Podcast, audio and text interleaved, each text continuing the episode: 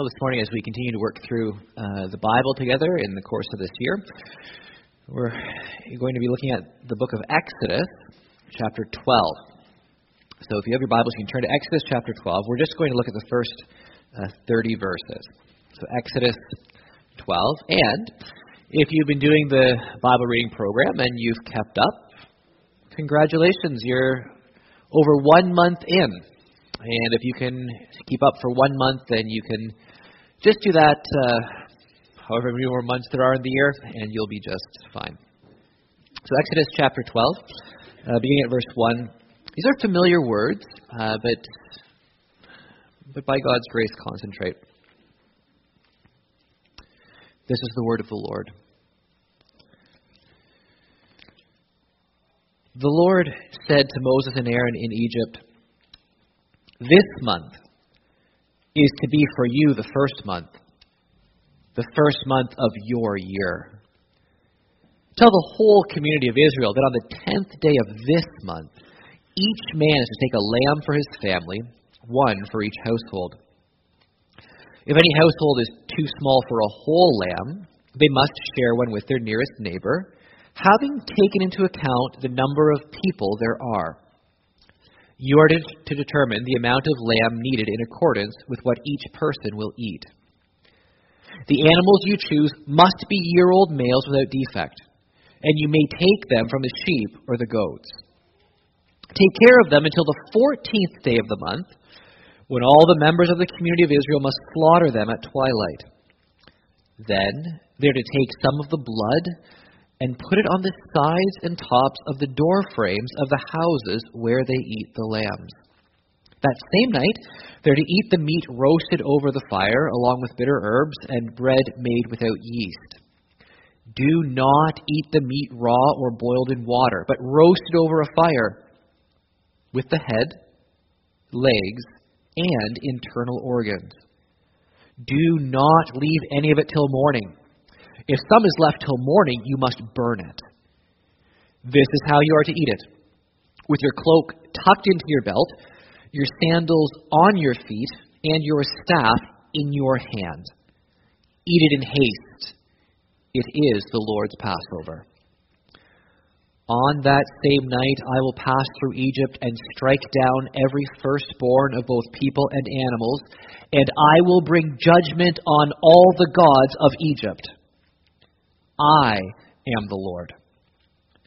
The blood will be a sign for you on the houses where you are, and when I see the blood, I will pass over you.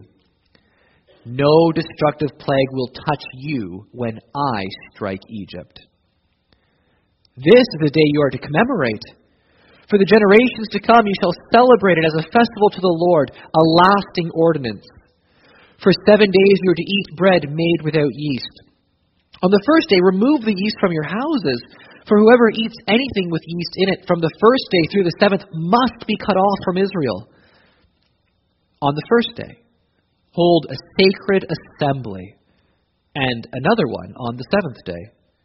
Do not work at all on the, on these days, except to prepare food for everyone to eat. That is all you may do. Celebrate the festival of unleavened bread, because it was on this very day that I brought your divisions out of Egypt. Celebrate this day as a lasting ordinance for the generations to come. In the first month you are to eat bread made without yeast from the evening of the fourteenth day until the evening of the twenty-first day. For seven days no yeast is to be found in your houses. And anyone, whether foreigner or native-born, who eats anything with yeast in it must be cut off from the community of Israel. Eat nothing made with yeast. Wherever you live, you must eat unleavened bread." Then Moses summoned all the elders of Israel and said to them, "Go at once and select the animals for your families and slaughter the Passover lamb. Take a bunch of hyssop, dip it into the blood in the basin, and put some of the blood on the top and on both sides of the door frame. None of you shall go out of the door of your house until morning. When the Lord goes through the land to strike down the Egyptians, he will see the blood on the top and sides of the doorframe and will pass over that doorway. And he will not permit the destroyer to enter your houses and strike you down. Obey these instructions as a lasting ordinance for you and your descendants. When you enter the land that the Lord will give you as he promised, observe this ceremony. And when your children ask you, what does this ceremony mean to you? Then tell them, it is the Passover sacrifice to the Lord, who passed over the houses of the Israelites in Egypt and spared our homes when he struck down the Egyptians. Then the people bowed down and worshipped. The Israelites did just what the Lord commanded Moses and Aaron. At midnight, the Lord struck down all the firstborn in Egypt, from the firstborn of Pharaoh, who sat on the throne, to the firstborn of the prisoner, who was in the dungeon, and the firstborn of all the livestock as well. Pharaoh and his officials and all the Egyptians got up during the night, and there was loud wailing in Egypt, for there was not a house without someone dead. Before we uh, consider this passage together, let's pray.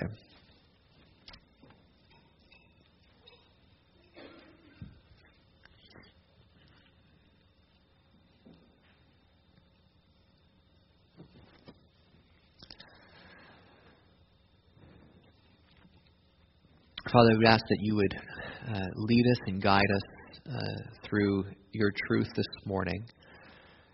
I ask that you will enable us to see uh, this redemptive event, one of both grace and judgment, through the lens of your eyes.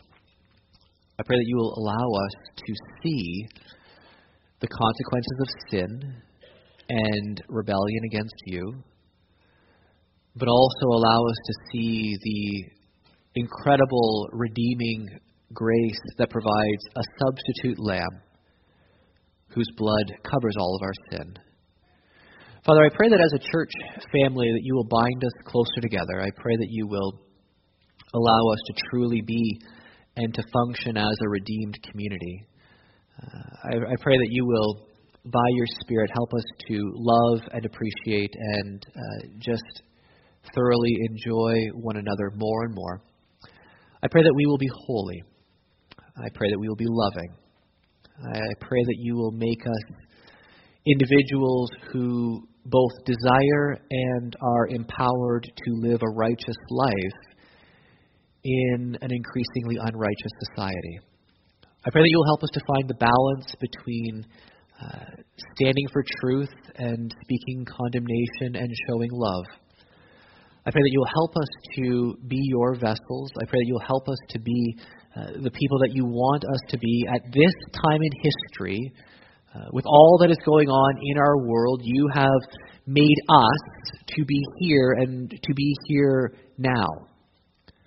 So help us to see what you place before us, both the uh, the wonderful things that give us unspeakable joy, but also the tremendously challenging and difficult things that we need to, even by force, oppose. Lord, we confess that we do not really know how to live life well, and so we pray that you will teach us. By your Spirit, help us to set aside the values of our world and to live completely and entirely for Jesus Christ. We ask this knowing that it is impossible for us, but entirely possible by your Spirit and Word. So we commit ourselves to you in confidence and in Jesus' name. Amen.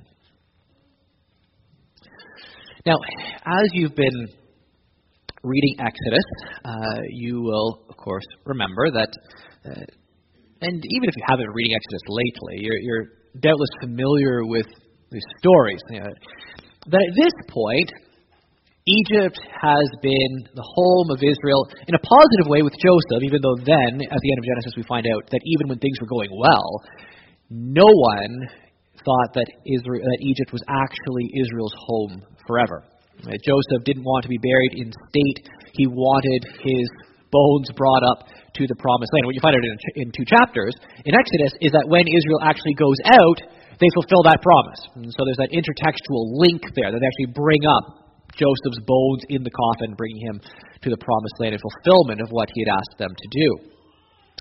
But you've had a lot of things that have happened in the first eleven chapters, and, and you're familiar with that. You will recall, uh, interestingly enough, that the problem for Israel is that God is blessing them in accord with his covenant promises. So what you find again and again and again in the first couple of chapters of Exodus is that the people were fruitful and multiplied.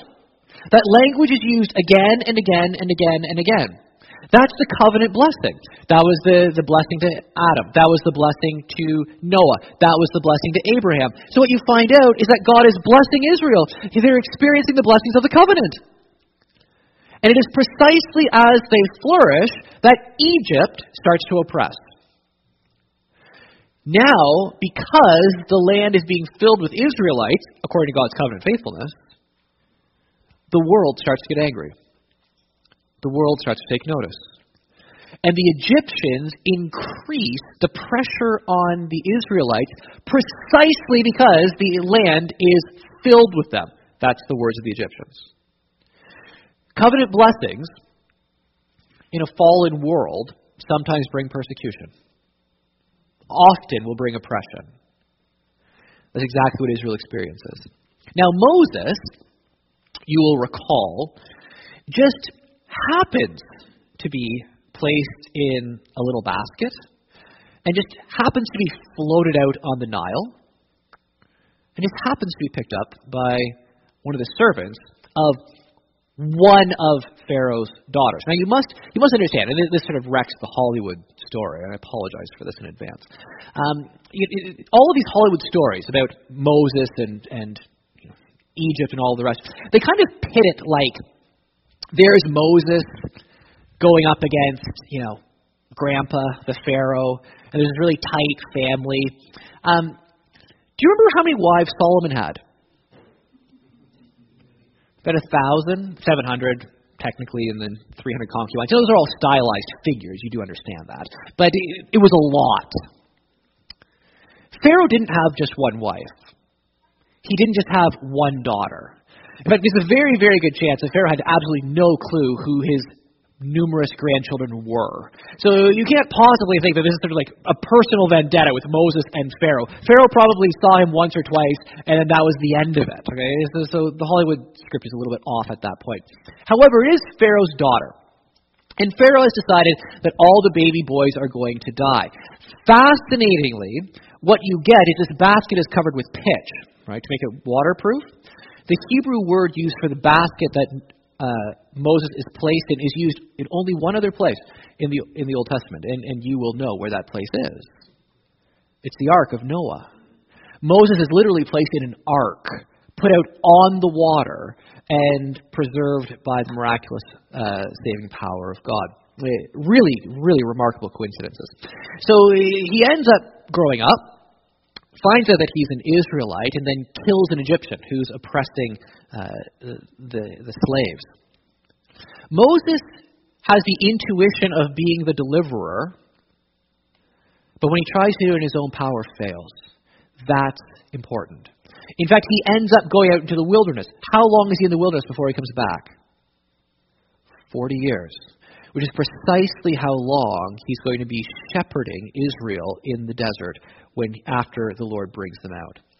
So what you have here is you have Moses as a failed deliverer, but in Exodus three, the burning bush, the Lord reveals himself, I am who I am, Yahweh, there is no one like me, I have seen the oppression of my people, I will bring them out, I will bring judgment on Israel's or on Egypt's gods. That statement in, in chapter twelve here is shockingly important.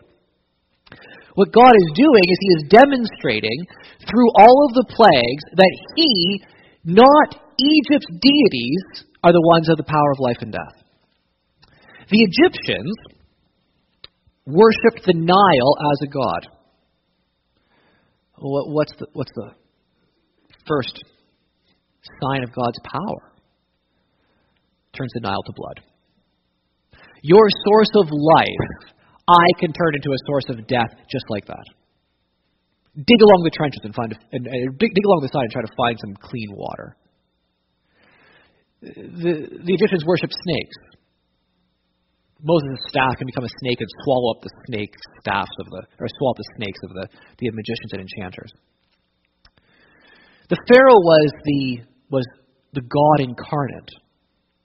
Pharaoh was utterly helpless in the face of Yahweh's messengers.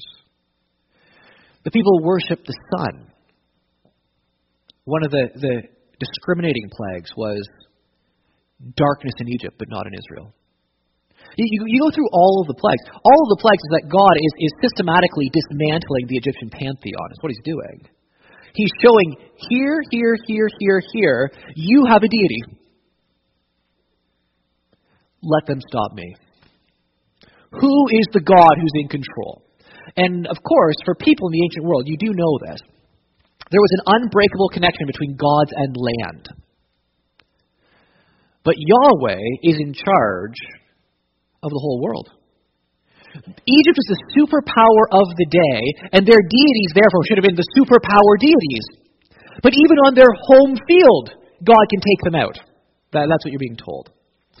So all of this climaxes with Pharaoh refusing again and again and again and again to let the people go, and God solidifying his desire in that in order to bring himself glory. Now, you hit chapter twelve. Interestingly enough, God says to Israel, this month is to be for you the first month, the first month of your year. In other words, the entire calendar of Israel begins with God's redemptive event. Now that is something which I actually think, although we don't, we can't just transfer this over to, to non-redeemed nations, there is a bit of a life principle there. How do you mark time? Time really begins with the redemptive event of God in your life. Every single year, Israel's whole society literally started on the basis of this is when God redeemed us. That was the whole point. Their new year was not just about turning a calendar. Their new year was consciously remembering this is when God redeemed. It's actually, I think, a very beautiful thing. They were to choose their animals that they were going to sacrifice on the tenth day, but care for them until the fourteenth day. That is, there was a number of days of observation.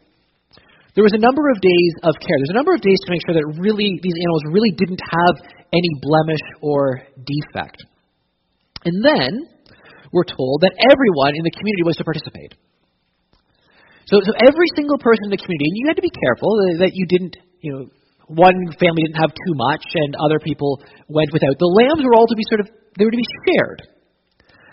Now there likely is just, just a hint of ecological concern there, but more to the point, it's the redemptive event isn't to be processed in terms of individuality.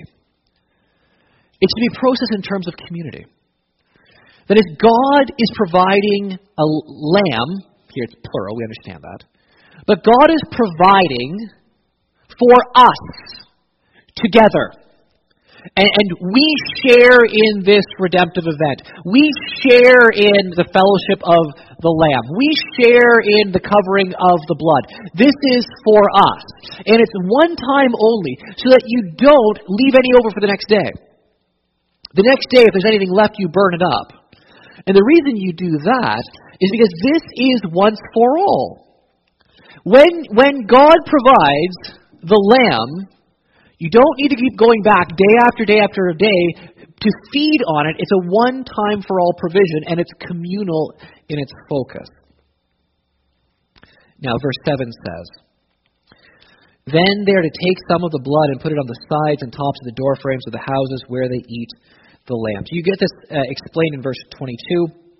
In terms of the hyssop in verse twenty-three, when the Lord goes through the land to strike down the Egyptians, he will see the blood on the top and the sides of the doorframe and will pass over that doorway, and he will not permit the destroyer to enter your houses and strike you down. Now notice, though, This is absolutely, uh, verse, verse thirteen as well. The blood will be a sign for you on the houses where you are, and when I see the blood, I will pass over you. No destructive plague will touch you when I strike Egypt. Notice that this is a sign, the blood is a sign for those who have faith. That if you don't do this unless you believe God. So even there, salvation has never been detached from faith in God. Justification is always by substitute blood and faith in that blood, faith in that provision. So what you have here is you're not going to slaughter a lamb. You're not going to take hyssop, and you're not going to smear blood on the around your doorposts unless you actually believe God. And what are the promises that are in view here? So you believe God that sheltering under the blood will preserve your life, and that you actually won't die and be struck down. But also, you believe that God is going to bring you out. The, the text makes this very clear. When you come to the land where I will bring you, the Lord says a little bit later on. And so you believe that not only are you not going to die, you believe that God is going to bring you out. There's an eschatological focus. There's a future orientation in terms of promise. God is bringing me out of slavery, under the cover of blood, to the promised land. I believe that. I will put my faith in the Lord to the extent of actually slaughtering what in an agrarian world is an enormous asset. I will give that up in order to demonstrate my trust in the provision of God. Now, not only that, but you eat, you prepare and eat the meal in the fastest way possible. You just, you just take the whole thing, internal, you don't even gut it. You just throw it on the spit. You just you just put it on the fire. You just you just cook it all, head, legs, everything. You're in a rush. You don't have time to, to, to throw yeast in the bread and have it rise. You you, have, you just need to you need to bake it. You know, there, there, there's no time. Uh, bitter herbs. There, there's just, there's no time. And so what you do is, is you're you're in haste because you're taking this seriously. There, there's there's a compulsion here, and then this is how you eat it. You put your sandals on because you're leaving. You, you don't have your cloak on the hanger. You have it on, tucked in, belted up. You're ready to go. Your staff is in your hand while you eat, because you don't have time to grab it. You are demonstrating in every way, from preparation to consumption, you are demonstrating, I believe. This is not theory. This is not the sort of thing you do if you have some sort of theological, theoretical commitment. It's something you do if you actually believe that God's going to do this. They're not playing games. They're not acting. They're ready. They're ready to follow God. They believe practically, not just theoretically, that He is going to deliver them.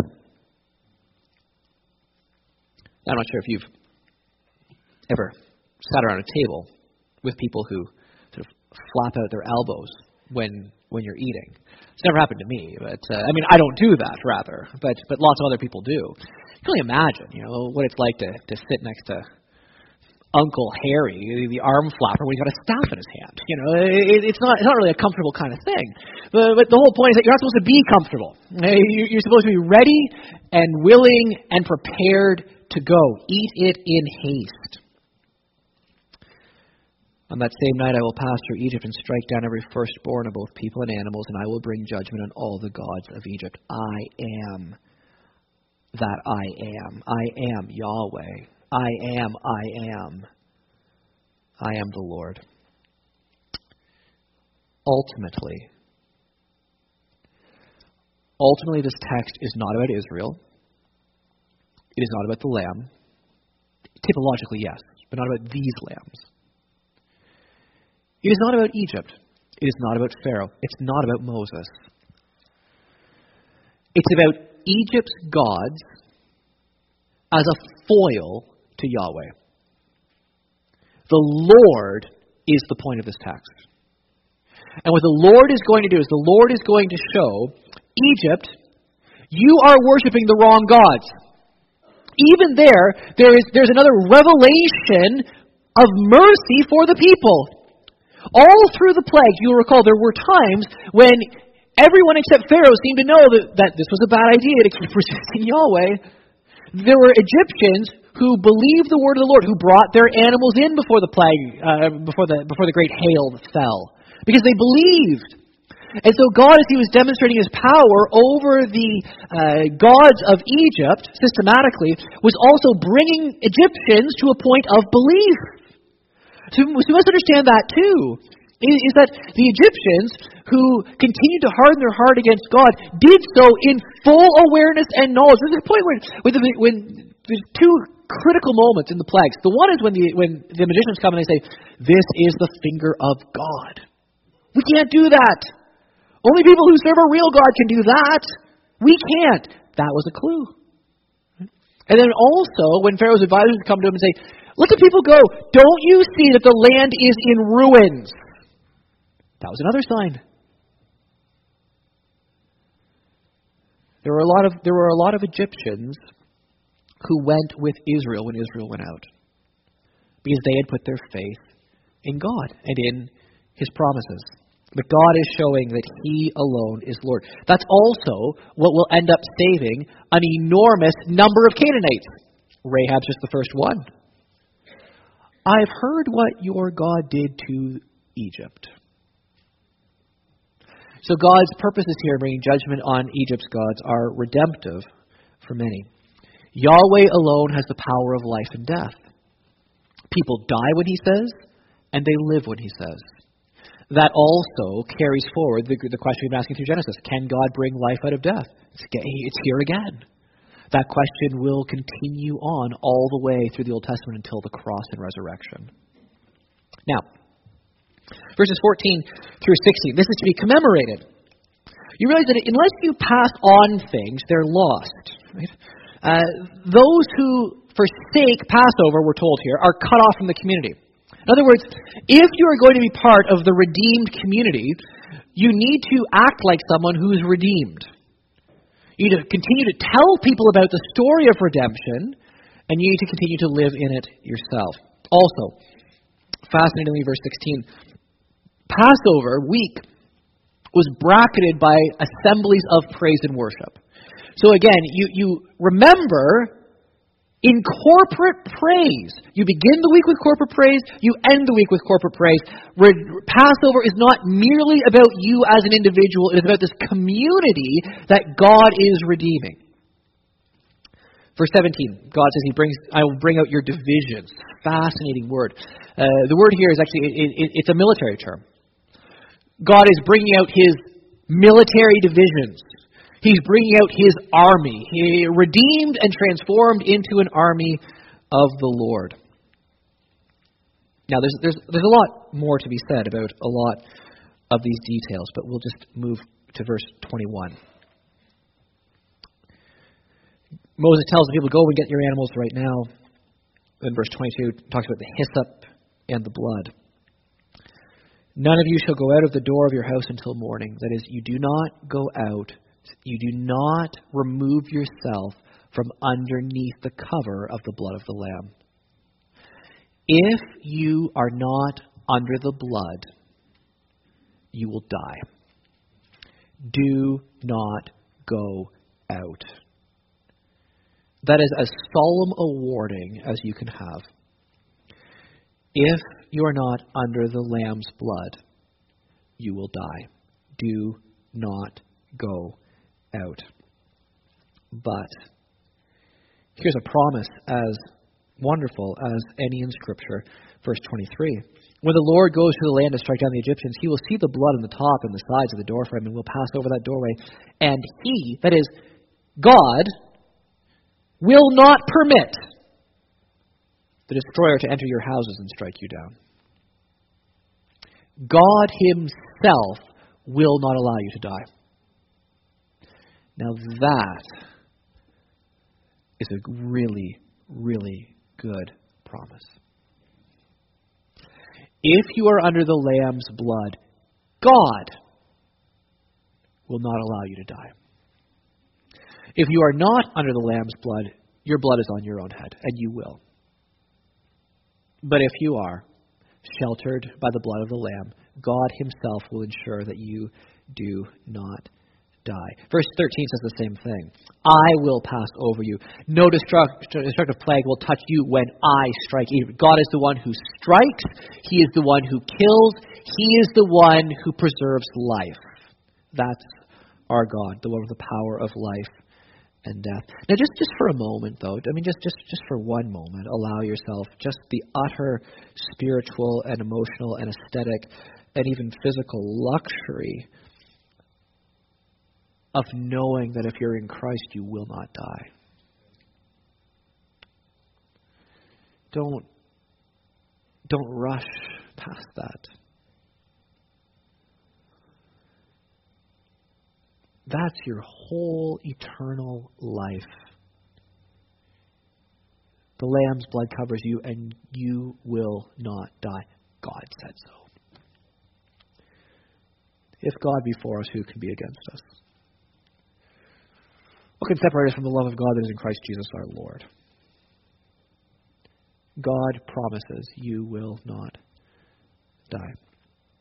If God promised me that I'd, I'd be wealthy and happy, I think that was pretty good, but a promise that I will not die, that's an awful lot better. Obey these instructions, as verse twenty-four is a lasting ordinance, when you enter the land, that is future provision. So you obey as you hope in promises for the future. I will obey now as I look to an event, to as I look to an experience I have not yet had but will, because God is faithful to his word. I will obey as I trust in the promises for the future. I am redeemed now, bought out of slavery for eschatological glory. I will live like it today. I will obey with joy. And the response is, the end of verse twenty-seven, then the people bowed down and worshipped. You realize that you realize that you you you, you actually... Well, I'll, I'll say this almost more strongly than I ought, perhaps.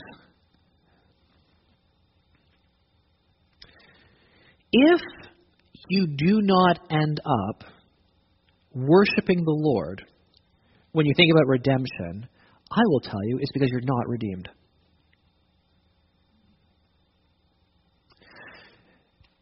You just can't get it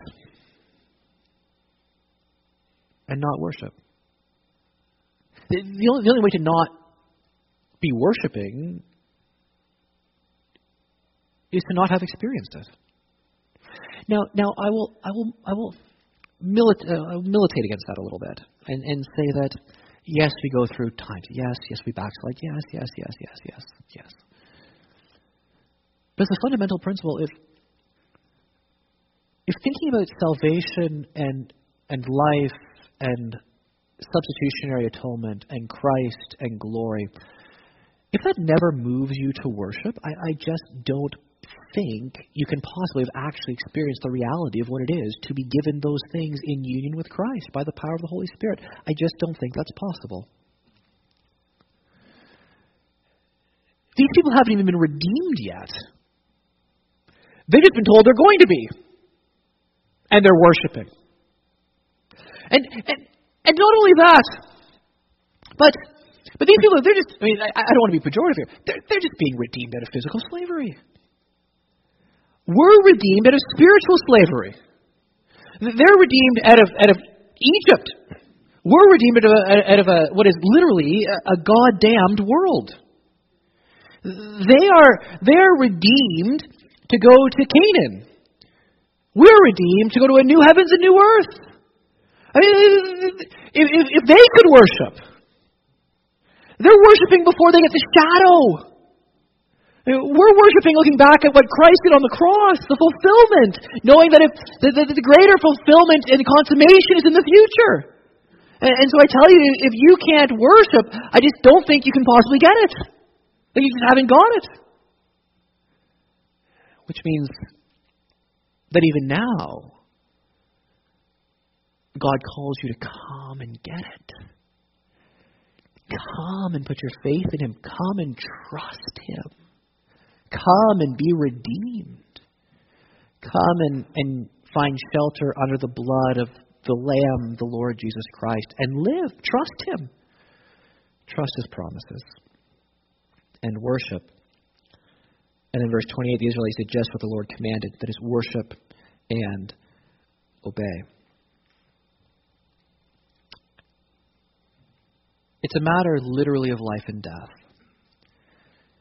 At midnight, the Lord struck down all the firstborn in Egypt, from the firstborn of Pharaoh who sat on the throne to the firstborn of the prisoner who was in the dungeon, and the firstborn of all the livestock as well. Pharaoh and all his officials and all the Egyptians got up during the night, and there was loud wailing in Egypt, for there, there was not a house without someone dead. Despite all Despite all of the evidence of Yahweh's power, the people continued en masse to reject Him and His truth. And what they receive is exact judicial reciprocity. The text begins, Exodus begins, with, Mo, with, with Pharaoh doing what to the firstborn children? Slaughtering them. This Egyptian generation was putting to death the firstborn sons of the Israelites in their oppression. Verse thirty says that there was loud wailing in Egypt. That is the exact same Hebrew term that's used in chapter three, verse seven, and chapter three, verse nine for the wailing and outcry of the Israelites as the Egyptians oppressed them. They are literally reaping what they've sown in the previous chapters. God has called Israel His firstborn son in Exodus. Let my firstborn son go. Egypt is killing God's firstborn son. And so then they reap what they sow. But there's something more. There's something more going on here. Remember Genesis three fifteen. The serpent will strike the heel of the seed of the woman, and he will crush the serpent's head. This sets up two contrasting lines that run certainly through Genesis and, and beyond. It's through, it sort of arcs all the way to, to Revelation, actually. But it, it's a major Genesis theme, a Pentateuchal theme. The seed of the woman has a certain line. The seed of the serpent has a certain line. And here, what you have is in judgment on Egypt's gods, the two lines again come together. Pharaoh is the serpent's line trying to destroy God's seed. Egypt is striking the heel of God's son, and in doing so experiences death. This is precisely a temporal fulfillment of Genesis three fifteen, which is looking all the way forward to the time when the serpent attacks God's son on the cross and dies in the process. The Egyptians have been given opportunity to repent and trust the Lord, and they've refused. Death is also, of course, a uni- it's a universal judgment against sin. That is, everyone who sins deserves death. So the Egyptians here are, are simply, again, experiencing what their sins deserve. Something worth saying, though, with all the death in this chapter, lambs and, and people. You, you, you do realize that, and I know that you know this, I know that you've heard this, you've heard this, but The, the angel of death will pass over those who have faith in Jesus. But only, only, only because the angel of death did not pass over Jesus. The firstborn Son of God, the Lamb, is the one who is struck down by God, so that his blood can cover those who have faith in Jesus. And so we, as the children of God, we do not die. The angel of death passes us by. God ensures that we are not struck down. Why? Because he did not spare his own son. Do you know, do you, do you know that?